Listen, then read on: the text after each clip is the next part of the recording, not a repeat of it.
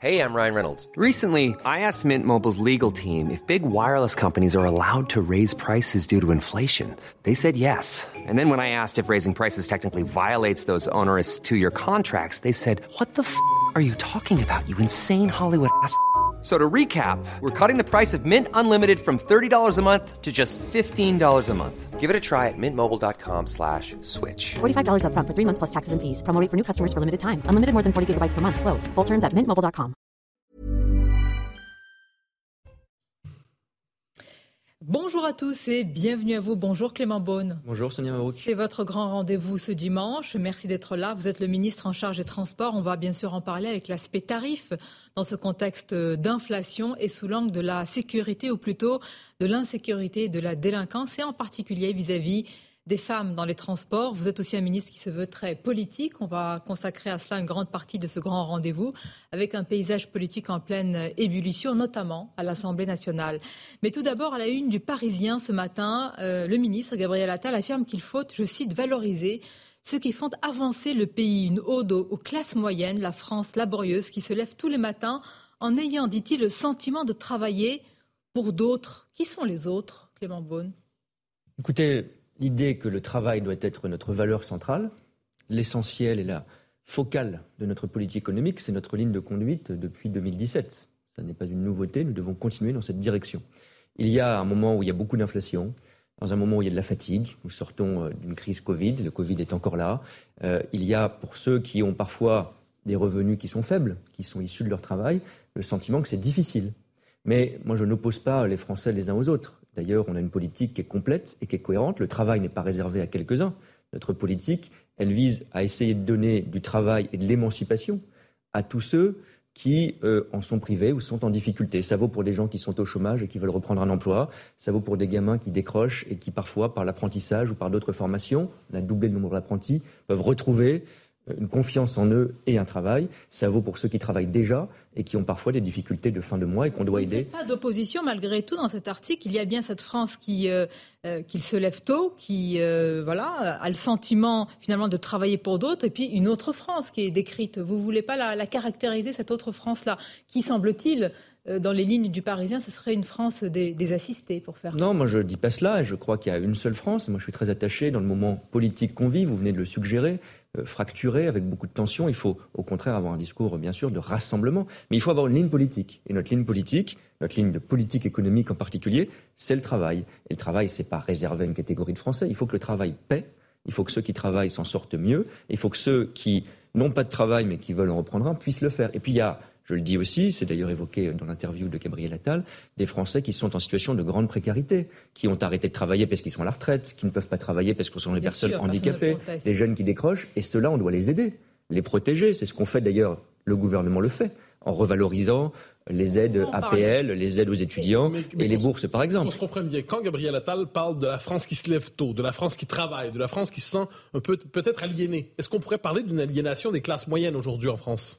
Non, moi je n'utilise pas le terme d'aliénation, mais c'est difficile. J'utilise des termes simples, c'est difficile. Le sentiment de ne pas en avoir pour son argent, de travailler davantage sans pour autant tirer les, les, les, profits, les avantages de cela. Ce que je vois, pour être très simple et très concret, c'est qu'on est dans une période difficile. L'inflation, ça touche beaucoup les familles. Ceux qui travaillent doivent avoir en effet le sentiment que le travail paie et qu'ils peuvent s'en sortir pour eux et pour leur famille. Ça veut dire qu'on s'en sort en créant de la richesse, ça veut dire qu'on s'en sort en rémunérant le travail, ça veut dire tout simplement, parlons de revenir à l'essentiel, qu'on s'en sort aussi en créant des emplois pour ceux qui n'en ont pas. Ça veut dire qu'il y a trop d'assistanats en France, parce que c'est un peu ça qu'on comprend à travers ces. ces... pas, mais nous, ce gouvernement, cette majorité depuis 2017, on est dans la cohérence de notre ligne, celle d'Emmanuel Macron depuis le début, c'est la valeur travail. On l'assume. C'est la première fois qu'un tel discours est tenu. Ça, c'est un discours aux accents sarkozystes, plus euh, teinté de valeurs euh, de droite. Pas, d'ailleurs, j'ai pas, j'ai pas lu, j'ai pas lu le, le mot d'assistanat. C'est pas un mot que j'utilise. Je l'ai pas Quand lu. On oppose deux France, celle qui c'est et et l'autre. Je crois pas que ce soit le propos, et je crois pas que ce soit la ligne du gouvernement. En tout cas, c'est pas le propos que je défends. Mais oui, on s'en sortira. C'est toute notre ligne de conduite, la réforme du marché du travail, euh, la baisse de l'impôt sur le revenu, la baisse des impôts de production pour réindustrialiser le pays, créer des emplois et créer des emplois qualifiés. Toute notre politique, oui. c'est de faire baisser et le chômage et de donner du travail. travail. était quand même une valeur qui était, j'allais dire, non pas, euh, qui était plutôt euh, rapportée, ou en tout cas rattachée à la droite. Vous la prenez aujourd'hui à votre compte bah, Aujourd'hui, Sonia Mabrouk, je crois que vous pouvez regarder tous les discours d'Emmanuel Macron que j'ai suivis depuis le départ depuis 2016-2017. Il a été ministre de l'économie, de l'industrie, c'était la valeur travail. La campagne électorale, c'était en 2017 déjà la valeur travail. Et notre action et nos résultats. Parce que faire baisser le chômage, redonner du travail à ceux qui n'en avaient pas, c'est pas opposer les Français les uns aux autres, c'est avoir pour tous le même projet d'émancipation, par le travail notamment, de justice sociale. Vous étiez l'étonnant de la théorie du ruissellement. On passe de la théorie du ruissellement aujourd'hui à une ode aux classes moyennes. Reconnaissez qu'il y a un changement de braquet pour le moins. Pas du tout. Franchement, je ne crois pas du tout. Euh, le ruissellement qu'on a parfois caricaturé, c'est l'idée de dire il faut aussi que le capital soit utilisé pour créer du travail. Par exemple, moi je l'assume, quand on a réformé l'impôt de solidarité sur la fortune, c'était pas d'ailleurs une suppression, c'était pour dire quand vous faites de la rente immobilière, ça sert à rien et s'enrichir comme ça, c'est pas productif pour la société. En revanche, quand vous investissez dans l'industrie, dans la relocalisation, là c'est utile pour tout le monde. On peut appeler ça ruissellement ou autre chose. C'est la même cohérence. Les plus précaires qui sont au chômage essayer de tout faire pour leur redonner une formation, un travail. Ceux qui bossent aujourd'hui, faire en sorte qu'à la fin du mois, ça se passe mieux et que les familles soient aidées. On le fait sur l'énergie, on en parlera sur les transports. Et puis, les plus riches, ils doivent contribuer. C'est aussi pour ça qu'on fera le dividende salarié, pour qu'il n'y ait pas que l'actionnaire qui s'enrichisse quand une société fait des profits, et que ceux qui ont du capital à investir le fassent en France et le fassent dans l'industrie. Je crois que c'est une politique cohérente. Alors, Sandrine Rousseau, je crois, si je ne me trompe pas, avait déjà utilisé la formule le droit à la paresse. Est-ce que pour vous, c'est une formule euh, exagérément polémique, une formule contre laquelle vous vous dressez en parlant de la valeur travail? Ah, Si, c'est une élégante référence littéraire, un texte, je crois, du 19e siècle de M. Lafargue, ce qui est intéressant d'ailleurs. Euh, pourquoi pas Mais si c'est pour opposer au travail, non, certainement pas un droit au repos, un droit euh, à l'émancipation par la culture, par avoir du temps libre. C'est un grand projet de société que la gauche, et pas que la gauche d'ailleurs, a porté depuis plusieurs décennies. Donc ça, je le revendique. Mais euh, la gauche qui a créé les congés payés, et c'est un grand héritage social fier de notre pays, c'est pas une gauche qui était contre la valeur travail. C'est une gauche qui voulait aider les travailleurs, justement. Parce que quand on travaille, on a le droit de gagner sa vie et on a le droit à un peu de repos. Cette gauche-là, incarnée par Sandrine Rousseau, qu'est-ce qu'elle représente justement pour la valeur travail? Mais pour moi, je vais être honnête, euh, la gauche de Sandrine Rousseau, elle représente d'abord une grande confusion. Moi, je me reconnais pas dans cette euh, mélasse où on jette à la fois euh, de la soupe sur des tableaux, on soutient des activistes qui bloquent les routes, on manifeste contre les bassines, et je n'ai jamais entendu, c'est ça qui m'intéresse le plus, parce que j'étais encore il y a quelques jours dans l'hémicycle avec Sandrine Rousseau, je n'ai jamais entendu une proposition précise, à part les actions chocs, en débattre, mais jamais une proposition précise sur euh, l'investissement dans l'énergie, sur l'investissement dans les transports, jamais. Jamais de Mme Rousseau et de cette gauche-là. J'en ai entendu parfois du Parti socialiste, j'en ai entendu des républicains, mais jamais de cette gauche qui fait aujourd'hui seulement le buzz. La gauche, elle dit que euh, quand vous dites aujourd'hui priorité aux Français qui bossent, vous changez complètement votre discours parce que quand on tient compte d'une mesure, euh, Clément Beaune, en les cas d'une étude, c'est l'INSEE hein, qui a publié son portrait social de la France il y a quelques jours. Euh, eh bien, la moitié des Français les plus aisés est celle qui a profité le plus de vos mesures en, 2020-2021. Quand vous dites que vous aidez ceux qui bossent aujourd'hui, c'est surtout ceux qui bossent et qui gagnent très bien. D'accord, je pense que ce n'est pas vrai si vous prenez tout le quinquennat euh, passé. L'INSEE a tort. Non, pas du tout. Vous avez dit vous-même, c'est une période 2020-2021. Je ne conteste pas les chiffres. Quand vous regardez ce qui s'est fait depuis 2017, ce sont, ça avait été montré, justement plutôt les classes moyennes et les plus modestes qui ont bénéficié le plus de nos protections de nos mesures. Dans la période du Covid, on est le pays qui a le plus aidé les plus modestes, notamment les petits commerçants, les petits artisans. Nous avons encore aujourd'hui, peut-être que nous en reparlerons, avec la réforme aussi, une assurance chômage, bien sûr, mais c'est pour ça qu'il faut trouver un équilibre. C'est important. C'est-à-dire que maintenant, quand ils se retrouvent euh, face à d'immenses difficultés qui nous regardent, précisons que ce ne sont pas des aides. C'est pour ça qu'on ne peut pas déverser de l'argent sans se préoccuper de l'avenir et sans se préoccuper d'un ciblage, bien sûr. Et je rappelle aussi que nous sommes le seul pays de la zone euro dans lequel le taux de pauvreté n'a pas augmenté pendant la période Covid. Parce que nous avons... Je ne dis pas du tout que tout va bien.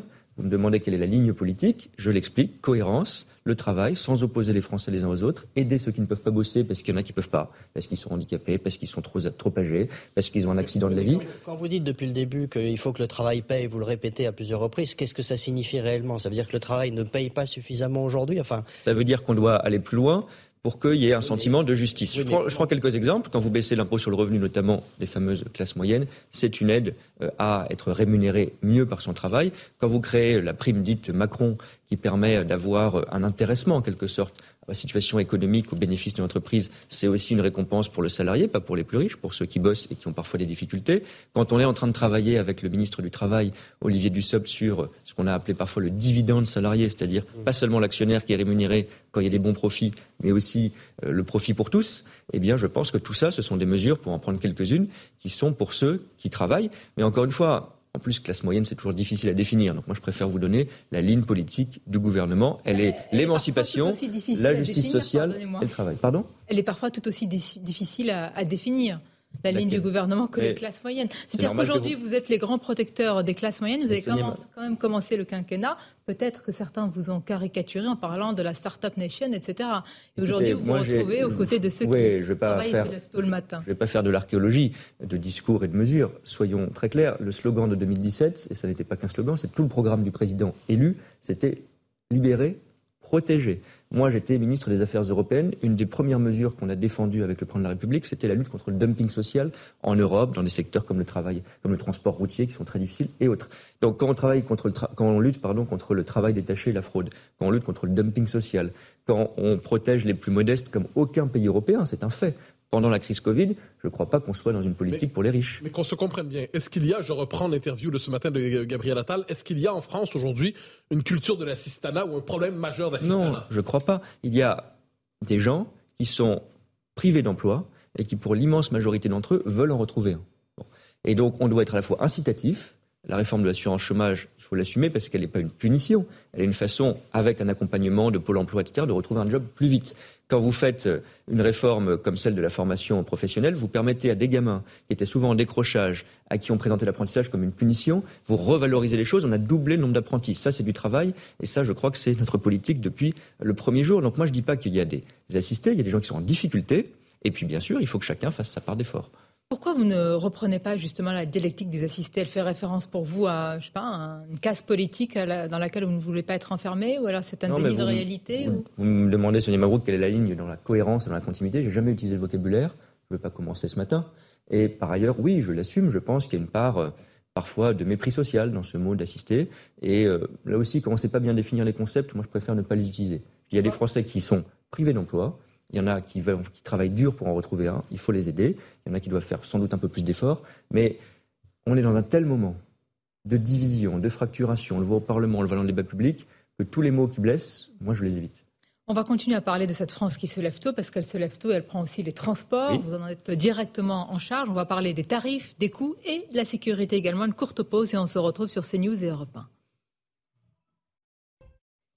Et la suite du grand rendez-vous avec notre invité, le ministre en charge des Transports, Clément Beaune. Dans la première partie, vous avez euh, affirmé qu'il y, y, a une part de mépris social quand on parle des assistés. Vous ne voulez pas parler de deux France, contrairement, on peut le noter, au ministre Gabriel Attal dans le Parisien. Non, non, je, je vois. Euh, c'est un mauvais résumé de vos propos? Sur assisté, j'assume, pas, euh, je ne suis pas désaccord avec ce qui est dit sur la nécessité de soutenir ceux qui travaillent. Bien sûr. Non, non, mais je disais, comme il disait qu'il y avait deux France, vous dites qu'il n'y a qu'une seule France.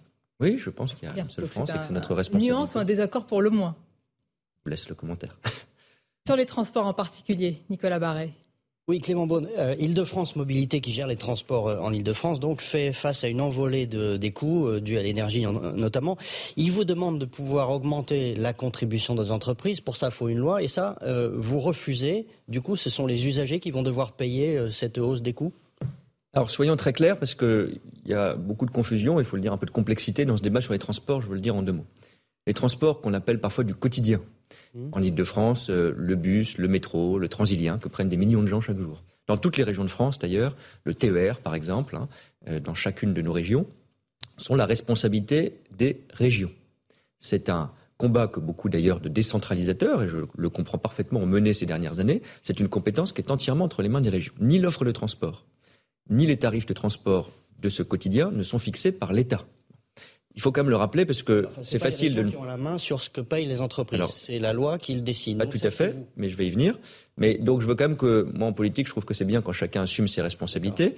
Moi, j'assume mes responsabilités sur ce qui relève par exemple du TGV, des trains intercités, des trains nationaux. Nous avons mis en place un bouclier tarifaire. On va en parler. Non, mais c'est très important. Mmh. Donc en Ile-de-France, il y a un sujet spécifique. Le pass Navigo, qui est le tarif euh, de transport, le pass de transport en Ile-de-France, est déterminé dans son prix intégralement par la région Île-de-France Mobilité plus précisément. Il y a eu un vote au Parlement, à plusieurs reprises d'ailleurs, encore ces derniers jours au Sénat, puisque certains parlementaires ont défendu l'idée qu'il fallait augmenter la contribution des entreprises. Je rappelle aujourd'hui que déjà les employeurs, c'est ceux qui payent la plus grande part des tarifs de transport.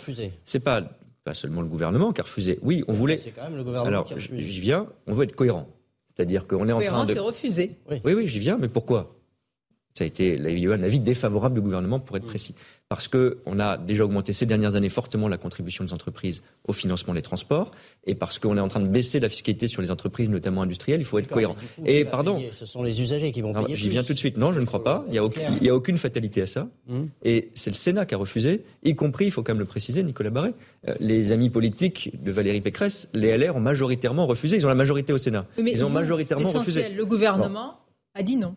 Alors, le gouvernement a donné un avis défavorable. Le Sénat, pardon, le Sénat a dit non. Non, mais tout le monde a dit non. c'est vous qui êtes invité ce dimanche. Et bien sûr, mais j'assume. Pourquoi vous refusez ce qui va être porté par les usagers J'assume cette créance. Non, c'est aucune fatalité à ce que ça soit payé par les usagers. Il y a, toutes les régions sont en train de fixer leur prix mmh. pour 2023. Vous remarquerez qu'en Occitanie, par exemple, Mme Delga a baissé les prix du train. Mmh. Vous remarquerez, c'est un autre notre sensibilité politique que M. Bertrand, dans les Hauts-de-France, a décidé de ne pas augmenter les prix du train du quotidien. Il y a magique, là, il manque 450 D'accord, mais toutes les régions font face. Pardon, M. Barret, moi je suis élu de Paris, je suis francilien, je suis sensible à cela, évidemment, je vais y venir, mais toutes les régions font face à la même crise de l'énergie. Madame Pécresse. Euh, Donc ce sont des choix politiques. Donc Madame Pécresse fait le choix de faire porter tout cela aux usagers. Ce que je veux dire, c'est qu'il y a des arbitrages budgétaires à faire. Il y a des régions qui baissent le prix du train, donc ça doit être possible. Il y a des régions qui n'augmentent pas le prix du train.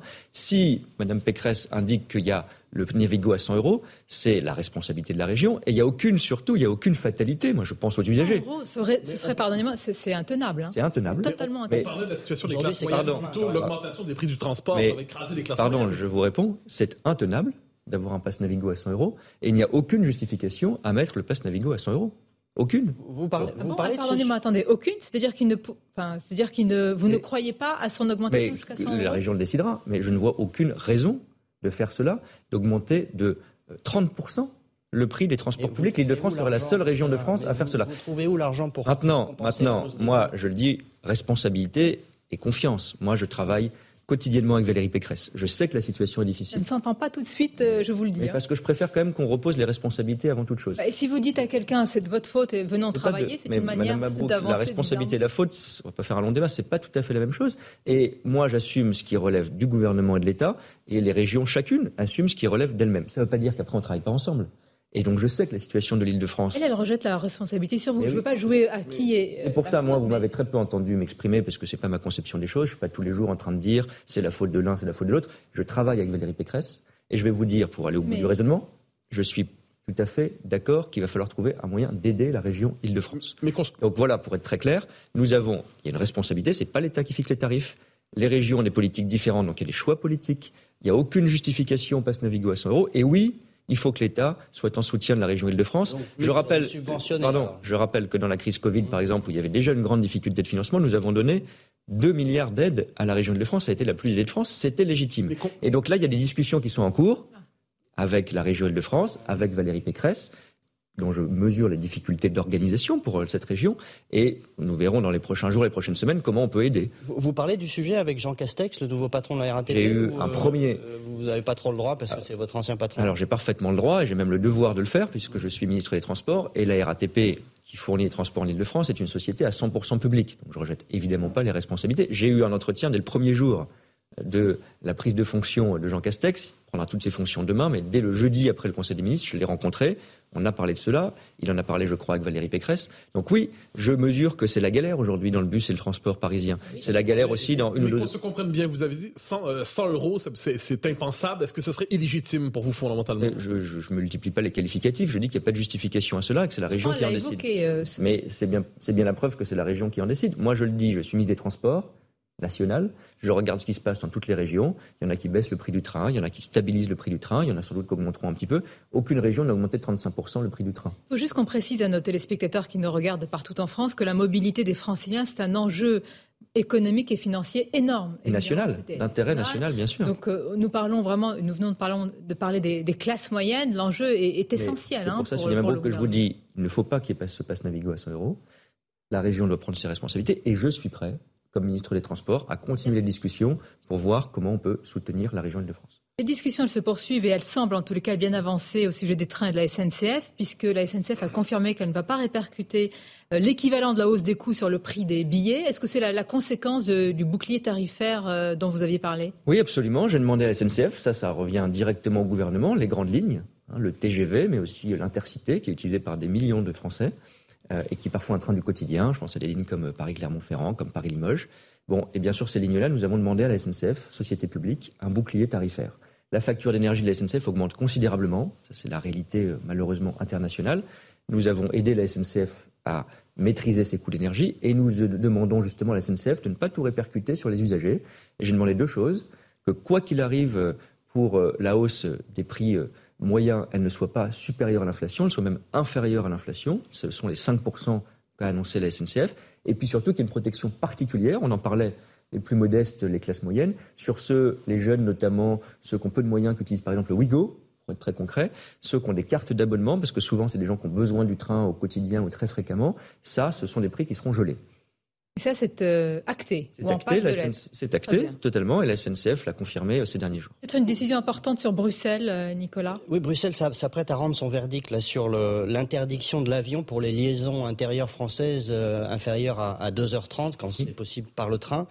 il est très probable que Bruxelles décide d'assouplir ce que veut la France et donc d'autoriser davantage de, enfin, de, de, mettre davantage de souplesse. Ça concerne des liaisons comme Paris-Bordeaux. Même le maire écolo de Bordeaux veut maintenir l'avion entre Paris et Bordeaux. Comme quoi Comment est-ce que vous réagissez à ça?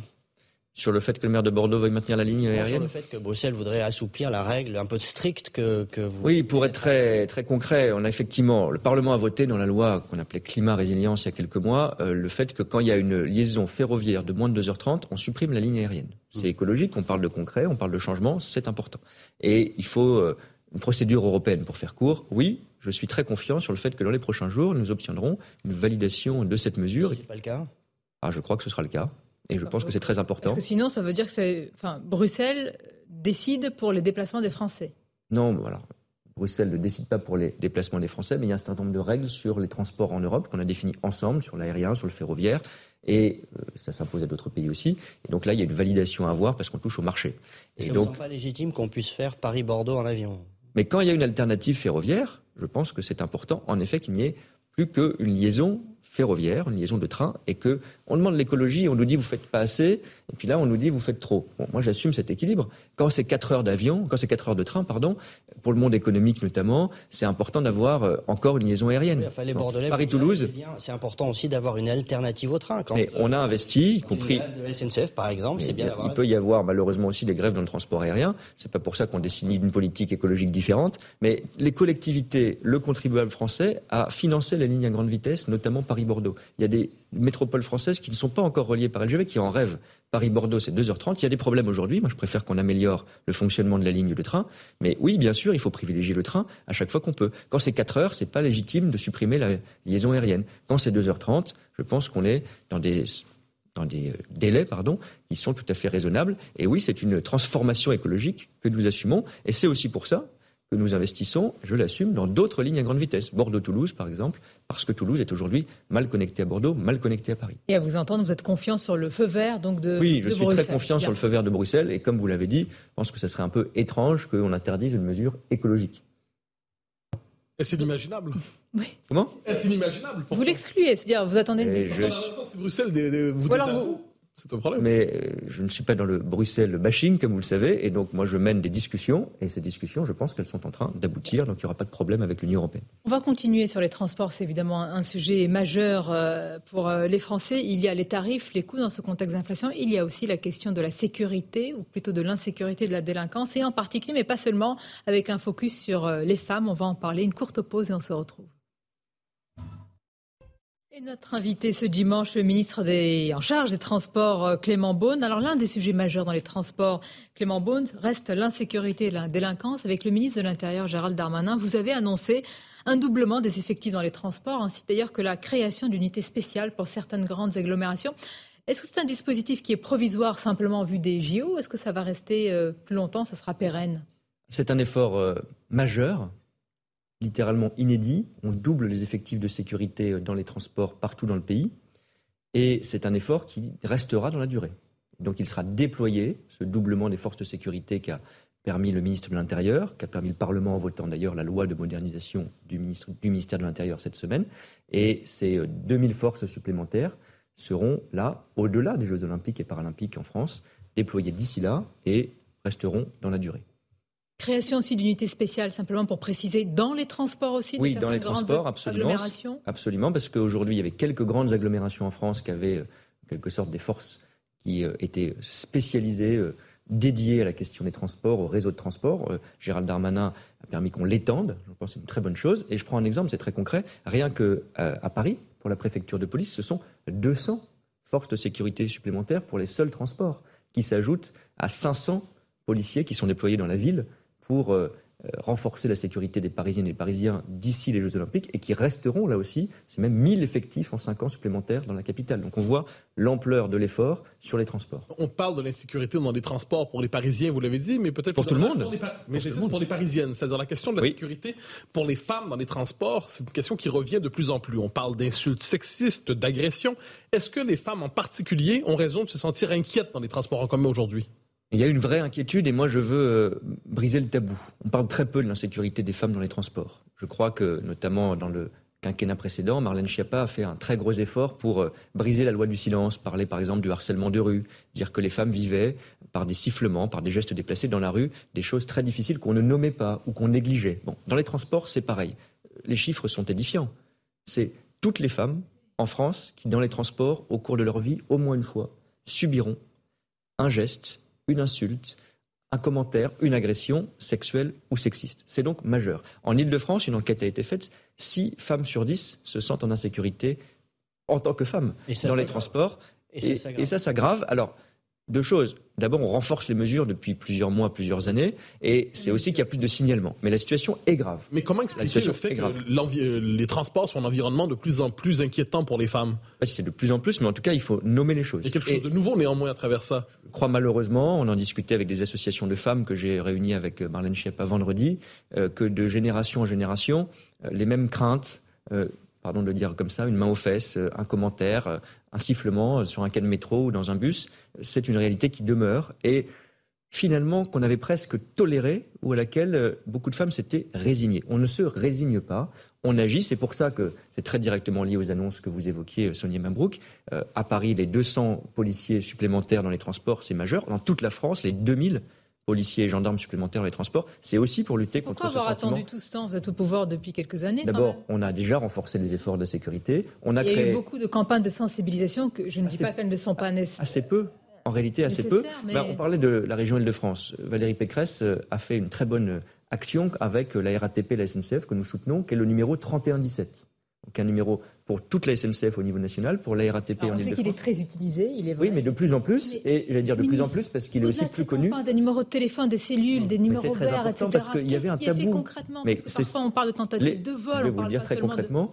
Les forces de sécurité, hein, avant tout la sécurité, c'est d'avoir euh, des forces qui sont là pour protéger, pour prendre en charge le cas échéant. C'est d'avoir les numéros, c'est pas anecdotique. C'est très important pour dire aux femmes, c'est pas normal que vous preniez une main aux fesses dans le métro. Appelez le numéro, signalez les agressions. C'est aussi comme ça qu'on luttera et que les forces de l'ordre ensuite peuvent intervenir. C'est pas du tout anecdotique. Moi, j'ai décidé que, au-delà de la journée du 25 novembre, qui était vendredi, qui est la journée de lutte contre les violences faites aux femmes, toute l'année, on fasse justement une campagne de prévention. C'est la première fois. Je finance pour un million d'euros avec le ministère des Transports une campagne sur toute l'année dans les réseaux de transport. Je demande à tous les réseaux de transport aussi d'avoir soit un numéro, soit une action spécifique sur la sécurité des femmes dans les transports. Donc, pardon, mais c'est très nouveau de le prendre à bras le corps ce sujet. Et bien sûr, il y a une réalité qui est difficile, qui ne sera pas réglée d'un coup. Mais quand vous mettez des centaines au niveau national, des milliers de forces de l'ordre supplémentaires dans les transports, c'est aussi pour lutter contre l'insécurité des femmes. Vous dites qu'il faut nommer les choses, mais alors euh, allons jusqu'au bout. Est-ce que vous diriez qu'il y a une surreprésentation aussi de la délinquance étrangère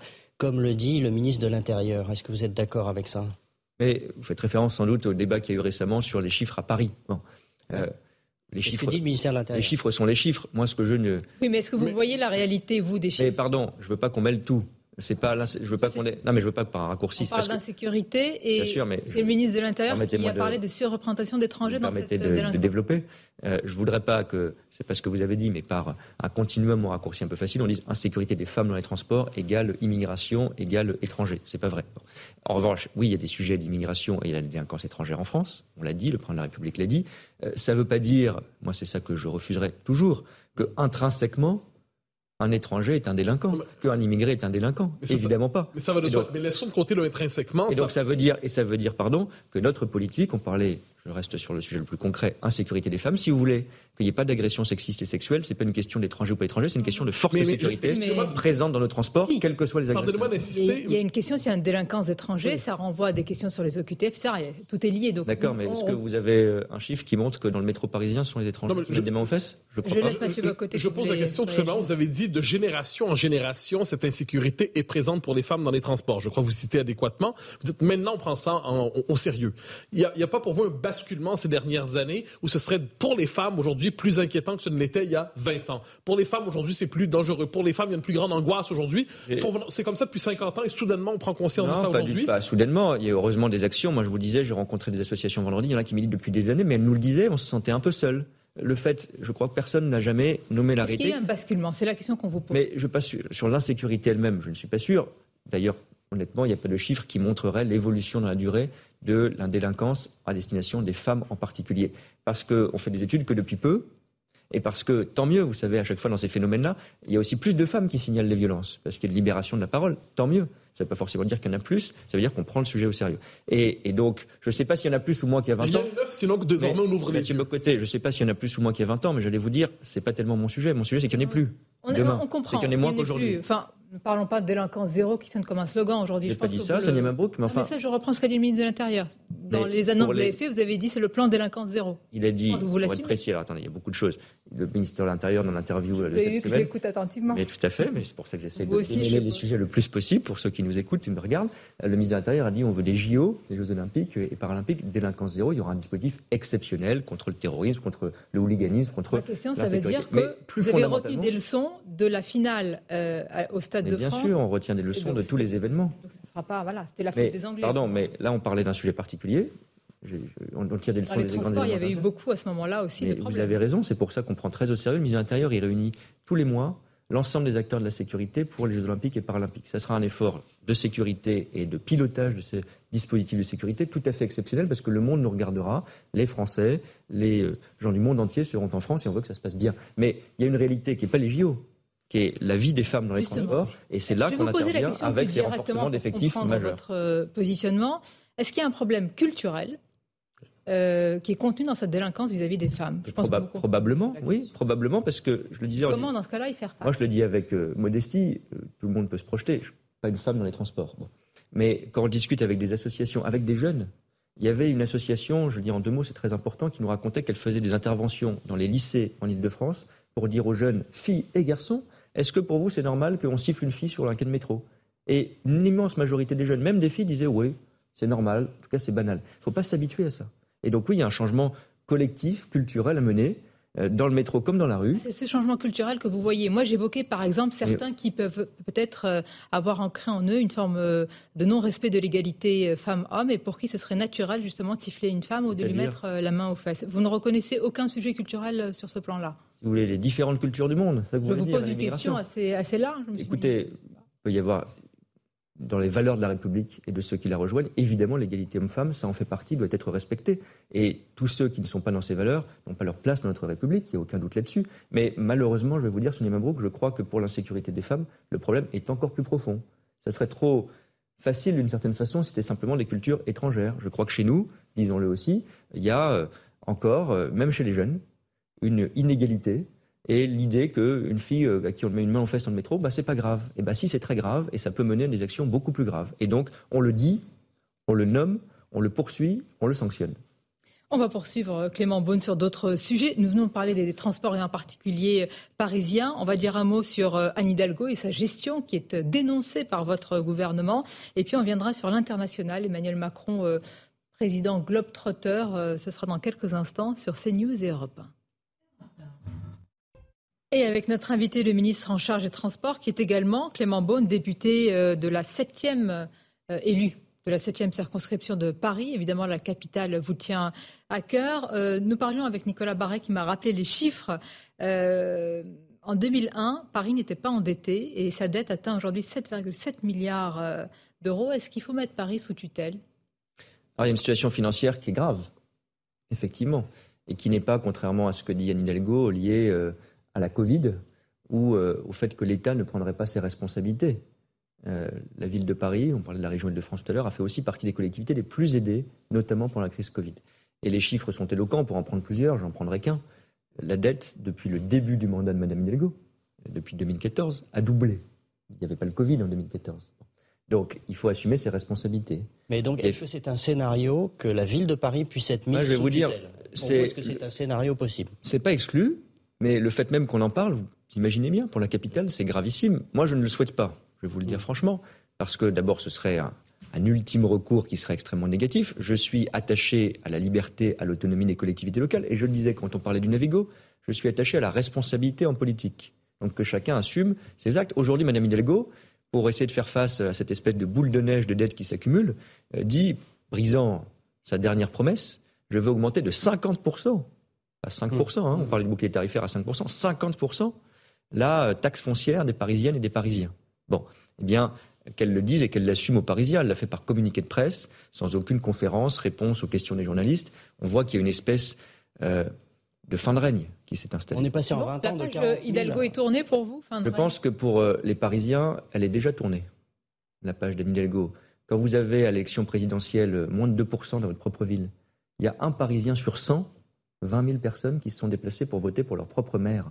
Madame Hidalgo est élue maire, elle a un mandat, elle l'exerce. Faudrait vote- euh, je changer pense que- d'ailleurs le, le mode d'élection, euh, à votre avis Alors, je pense qu'en effet, les Parisiens sont déjà passés à autre chose, mais ils sont inquiets aujourd'hui parce qu'on leur augmente leurs taxes euh, en Mm. catimini, parce qu'ils ne voient pas vraiment de bénéfice à cette dérive financière. S'il y avait des investissements qui se verraient immédiatement, ça se saurait. À part les travaux, on ne voit pas Mais Est-ce que grand-chose. vous souhaitez qu'on change le mode d'élection du maire de Paris euh, avant la prochaine municipale?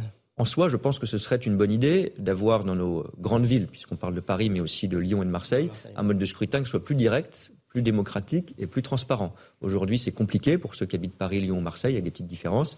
Vous votez dans un arrondissement et c'est indirectement que votre maire est élu, quelle que soit la sensibilité politique. Là, Je parlons. pense qu'il y a un enjeu de transparence et de démocratie à changer le mode de scrutin, mais je vais vous dire plus fondamentalement, c'est encore plus important et plus grave. Il faut que Paris retrouve une fierté. Il faut qu'il y ait un projet politique. Aujourd'hui, on ne le voit pas. Mais au-delà du projet politique, si je peux me permettre, on a beaucoup parlé ces derniers temps de saccage Paris, d'une Oui. ville de plus en plus, de moins en moins sécuritaire, d'une ville qui, certains disent même sans les dit, ce qui est quand même une terrible idée quand on pense à Paris. Est-ce que le projet politique, c'est pas tout simplement de permettre à Paris de regagner ses bases, c'est-à-dire retrouver la sécurité élémentaire, la propreté élémentaire? Le projet politique viendrait Mais- après. Bien sûr, c'est la propreté, la sécurité et une forme de fierté. Les Parisiens sont très exigeants. C'est une capitale, donc c'est une ville qui intéresse tous les Français. Ils veulent en être fiers. Aujourd'hui, ils ne le sont plus. Nous accueillerons les Jeux Olympiques et Paralympiques. Paris, pas seulement, mais Paris sera notamment la vitrine du monde encore davantage. Moi, je me résous pas à ce que cette ville soit dégueulasse, à ce qu'il n'y ait pas de sécurité. D'ailleurs, l'État, en soutien à Paris, Je- prend ses responsabilités, puisque, on en a parlé à l'instant, nous renforçons avec Gérald Darmanin, Vous par exemple, pas la que Paris soit sécurité. dégueulasse. Dois-je en comprendre que pour l'instant, elle l'est selon vous? Bah, euh, vous vivez peut-être à Paris, vous y passez un certain temps. Oui, la ville est sale. Non, mais la question, c'est plus directement, vous aurez pu prendre une photo euh, d'un endroit sale de Paris et le publier sur les réseaux sociaux, de mettre saccage Saccage Paris. Parce Paris. qu'à à ce moment-là, quand on posait la question à Anne Hidalgo, elle disait que c'était l'extrême droite qui, euh, qui était à l'origine de ce mouvement. Est-ce que vous pourriez Oui, je aussi, crois que- est-ce que vous êtes un observateur averti de Paris et que vous avez vu des choses Oui, qui- alors moi, mon rôle, c'est pas de poster des photos, c'est d'agir comme député. Aujourd'hui, je suis euh, au gouvernement, donc j'ai une suppléante qui fait ce travail aux côtés des Parisiennes et des Parisiens. Moi, j'y suis tous les week-ends. J'étais encore hier sur les marchés parisiens. Je vois que c'est sale et je vois que personne ne soutient Hidalgo et tout le monde se plaint de la saleté. Que l'on soit de gauche ou de droite d'ailleurs.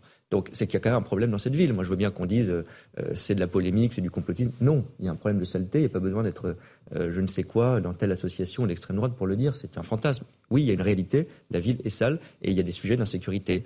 Et donc l'État prend sa responsabilité en assurant notamment la sécurité des Parisiennes et des Parisiens, mais il ne peut pas tout faire.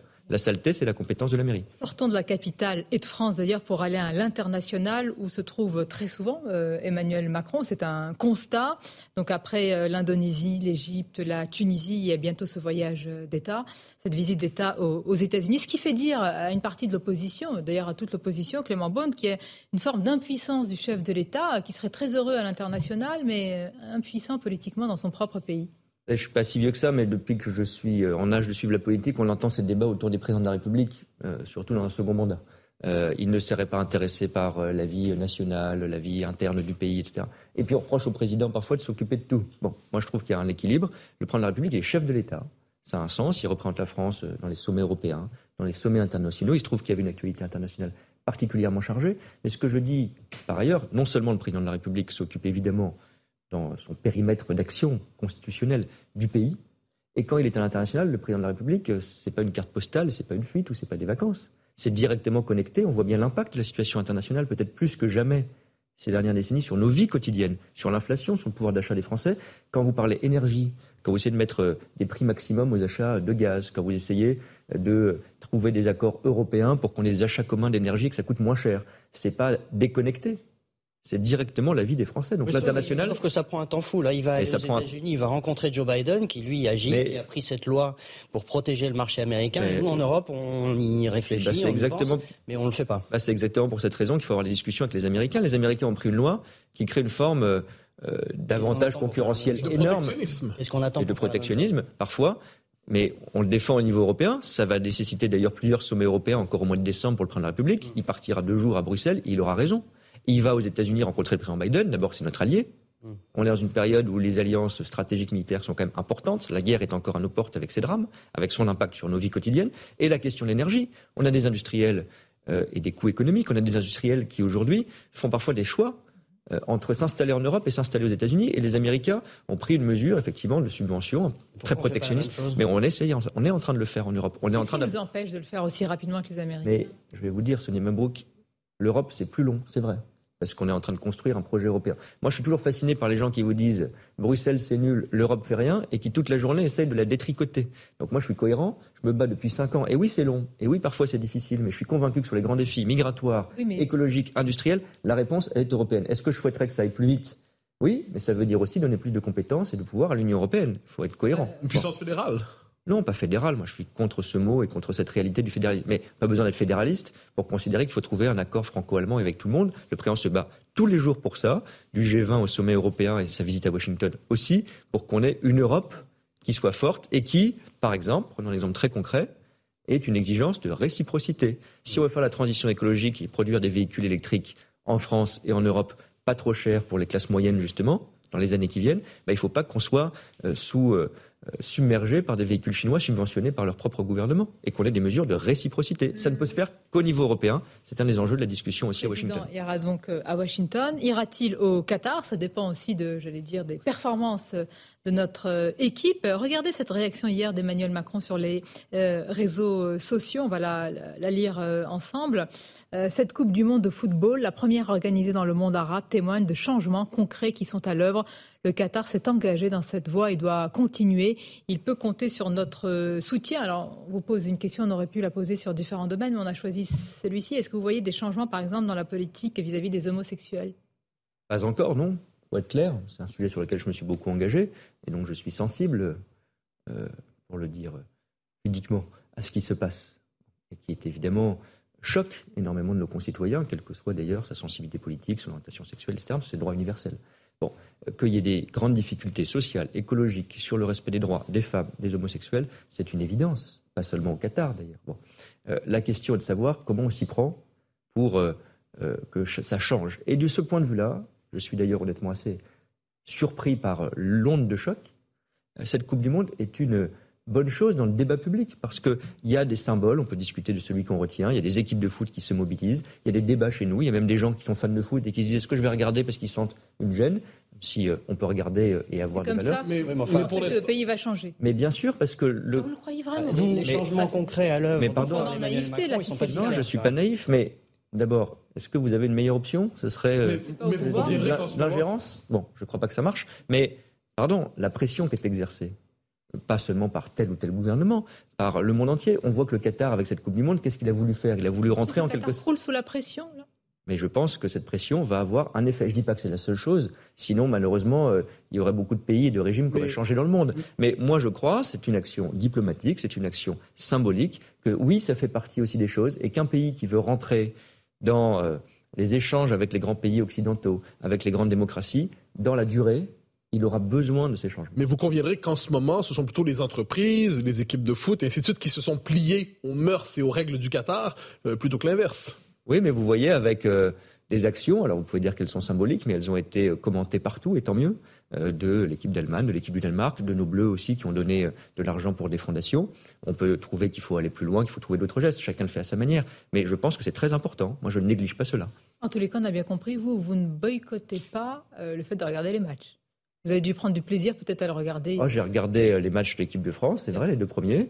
Et euh, j'ai pris du plaisir à la victoire de nos Bleus, parce que c'est notre équipe nationale. Donc si je comprends bien, la prochaine étape, ici, continue à faire aussi bien, vous pourriez vous retrouver euh, installé sur place, là-bas, dans l'ensemble ah, Ça, je ne crois pas. Je ne suis pas ni président de la République, ni ministre des Sports, donc je n'ai pas de raison d'aller au Qatar. Vous auriez été ministre des Sports, vous seriez allé avec la contradiction et le combat que vous portez pour les homosexuels? Le ministre des Sports, la ministre des Sports... je crois question, monsieur. Non, mais Est-ce que vous, vous l'auriez fait? Oui, je crois que je l'aurais fait parce que euh, on a défini une règle avec une certaine sobriété, on n'y est pas à tout moment, mais à partir du moment où ça devient un enjeu pour l'équipe nationale, je crois qu'il y a une certaine logique à le faire.